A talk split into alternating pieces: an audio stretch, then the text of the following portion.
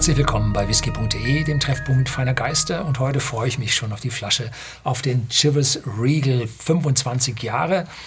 Gibt es bei whisky.de im Shopsystem für 258 Euro, 40 Volumenprozente. Und ich habe nachgesehen, ich habe den Whisky das letzte Mal vor ungefähr sieben Jahren oder so probiert. Und damals kostete der Whisky gerade 200 Euro sodass wir es hier mit einer Erhöhung von ungefähr 25 Prozent über diese Zeit zu tun haben. Und wenn man sich anschaut, 25 Jahre Alter, da haben andere Whiskys in diesem Zeitrahmen weitaus stärker im Preis angezogen. Allerdings muss man leider dazu sagen, ist diese Flasche nicht immer verfügbar. Also wenn Ihnen der Sinn danach steht, relativ bald kaufen, weil dann ist sie irgendwann wieder weg. Ähm, aber ich freue mich, dass doch Chivas die Preise hier nicht so extrem angezogen hat. Das ist eine unglaublich schöne, massive, tolle Box. Die kommt dann außen nochmal mit einer Plastikhülle und einer weißen Hülle drum, um, damit diese schöne, tolle Schachtel um, geschützt ist. Und darin steht diese wundervolle Flasche, die ich jetzt schon aufgemacht habe weil ich ja die jetzt zum zweiten Mal probiere. Ich gönne Ihnen immer ja meine Aussagen vom zweiten Mal probieren, weil die dann doch eher aussagekräftiger sind als das erste Mal, wo es dann direkt auf die Zunge stürmt. Und auf der Innenseite der Klappe finden Sie noch ein kleines Heftchen, wo es um die Geschichte geht, wie dieser Whisky ja das Licht der Welt erblickte und vor allem auch die Firma Chivers. Und zwar waren das James und John Chivers. Die haben einen Grocery Store gehabt in Schottland, haben dort auch in der Nähe äh, wohl zur Queen ähm, Victoria ähm, dann später dann ihr Royal Verant bekommen. Und sie haben jetzt ihre erste Brennerei 1786 gekauft. Ja, im 18. Jahrhundert. Und die Brennerei arbeitet heute noch, das Mr. Thyler. Home of the Chivers. Wenn man da vorbeifährt, sieht man das Schild.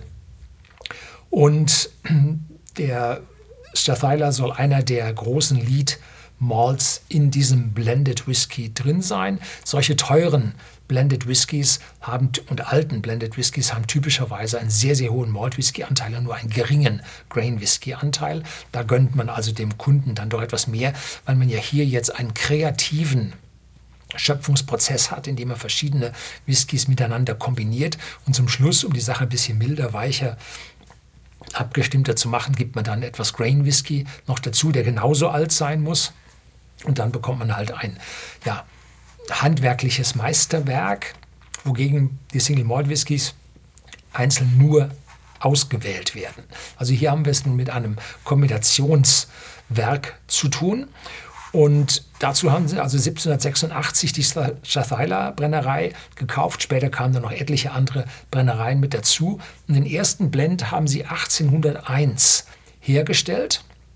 Und dieser Whisky Chivas Regal wurde dann 1909 das erste Mal für die äh, New York City East Coast Upper Class hergestellt.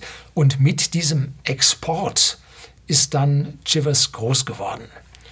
Chivas Brothers Limited, meine ich, so hießen die, bevor sie dann von Pernod Ricard irgendwann dann mal aufgekauft wurden. Was gibt es noch zu sagen? Ähm, ja, ich habe den also hervorragend in Erinnerung. Ich muss jetzt dann anfangen zu probieren. Kann ich nicht noch mehr davon erzählen. Es gibt ihn also dann auch im 18-jährigen Ausführung, wo er schon ziemlich gut ist, der mir auch ganz gut gefällt. Aber hier der 25-Jährige ist natürlich schon ein tolles Ding. Schauen Sie sich mal an, wie toll dieser Korken mit dem Metallstopper oben drauf ist. Und der Korken selber, hm, der Korken selber, man könnte sagen, es ist Plastik, aber nein, der ist echt, aber er ist so homogen, er ist so schön und super ausgewählt. Also da lässt man hier keine Chance. Und dann hat man hier einen goldenen Rand oben an der Flasche dran. Ein Siegel mit der 25 auf. Hat man so viel gemacht. Wenn Sie da einen, Entschuldigung, einen Onkel zu beerben haben, äh, schenken Sie mal so eine Flasche. Vielleicht zum 70. oder zum 80. oder so. Macht sich immer gut. Hinten drauf ist dann die Nummer der individuell gekennzeichneten Flasche. So, jetzt riechen wir mal dran. Ja. So, Vanille, Karamell. Ganz deutlich. Also tolle Fassauswahl. Noch viel in den Fässern drin gewesen. Und dahinter kommt sofort ein Orangenaroma durch. Und zwar jetzt so leichtes, schwebendes Orangenaroma. Und darunter, offiziell heißt süße Pfirsiche, aber für mich sind das Nektarinen. So richtig süße, saftige Nektarinen. Und gleich danach ändert sich der Charakter des Whiskys. Jetzt geht es über in eine Marzipannote mit diesem Rosenwasser, Kirschwasser drin. Ne? Und als ich den vor sieben Jahren probiert habe, da hatte ich keine Nüsse und jetzt habe ich ganz deutliche Nüsse mit dabei. Diese Nüsse kommen normalerweise aus den Ex-Sherry-Fässern, die man verwendet. Da müssen wir dran riechen, was da gleich Haselnuss, Walnuss und so weiter drauf ist. An einem frischen, ausgeleerten Sherry-Fass, wenn man da die Möglichkeit hat, da am Bang mal zu riechen. Da kommt das genau her. Toll. Ja, also Fruchtaromen, Vanille, Karamell. Also das ist, wow, welcome. Ein super angenehm einschmeichelndes Aroma. Cheers.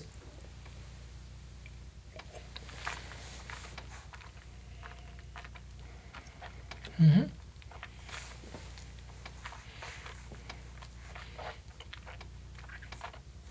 Auch hier zuerst weich, mild, gentle, einschmeichelnd. Und dann ändert sich der Charakter. Es kommt eine Eichennote durch, zarte Würzigkeit. Die Orangen kommen, jetzt etwas intensiver, vielschichtig. Eine leichte Honignote kommt dann durch, wenn also diese leichte Würzigkeit schon schwächer wird. Und es endet dann ein bisschen mit ja, eine Milchschokoladennote. Also keine Bitterkeit von Zartbitter oder so, kein Kaffee, kein bitterer Kakao, sondern so eine Milchschokoladennote im Abgang mit einer leichten Marzipannote. Und der ist jetzt nicht so anla anladend, lang anhaltend, wie man sich das eigentlich jetzt für einen 25-Jährigen im Eichenfass erwarten würde das ist einer aus meiner Sicht, den hat man süffig gemacht. Wahrscheinlich jetzt mit dem Grain Whisky zum Schluss noch ein bisschen abgestimmt, dass der noch öliger, weicher im Abgang wird. Und das ist einer, da müssen Sie aufpassen, dass Sie von dem nicht zu viel kriegen. Also der geht so angenehm, mild, interessant über den Mund und hat dann relativ wenig ab. Natürlich kommt ein bisschen Abgang und bleibt Ihnen 25 Jahre, können Sie da nicht ignorieren. Aber doch nicht so intensiv, hart wie manche einfachen Blends es haben. Hier macht sich also der extrem hohe Malt Whisky Anteil, den ich also so auf drei Viertel schätze, macht sich hier bemerkbar, zusammen mit einem bisschen milden Grain, der das gleiche Alter haben muss, 25 Jahre. Und ja, dazu den angenehmen Geschmack vom Stathyla als Lead Malt da drin. Also, das ist ein Whisky zum, ja, um ihn Leuten anzubieten, ohne sie jetzt zu überfordern. Ne? Also das ist ja New York City Penthouse. ja. Mhm. Wundervolle Geschichte, hat mich wieder mal überzeugt. Gefällt mir ganz, ganz toll. Haben sich gehalten in ihrer Qualität. Ich kann da also keinen großen Unterschied zu damals, ich habe extra nachgeschaut, wie es damals war, äh, erkennen. Wunderschön gemacht. Und einziger Nachteil an dieser Geschichte, die Flasche gibt es nicht so immer. Da muss man, also wenn man wirklich Interesse dran hat, muss man sagen, jetzt ist sie da, jetzt kaufe ich mir die. So, das soll es gewesen sein. Herzlichen Dank fürs Zuschauen.